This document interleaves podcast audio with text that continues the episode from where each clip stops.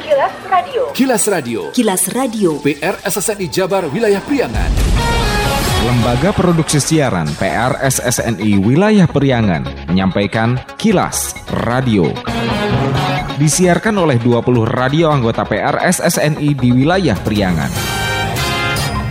Inilah Kilas Radio bersama saya Didon Nurdani.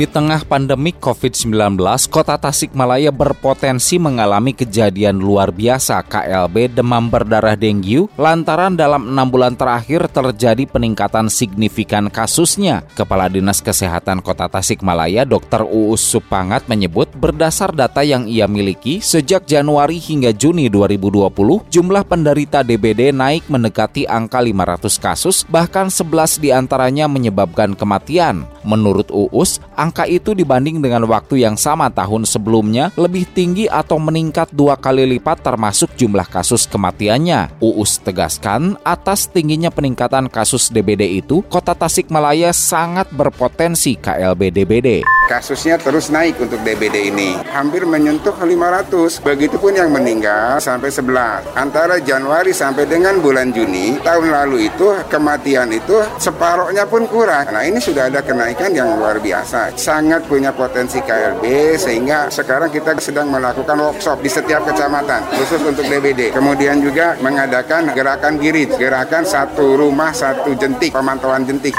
Kilas Radio. Kilas Radio. Kilas Radio.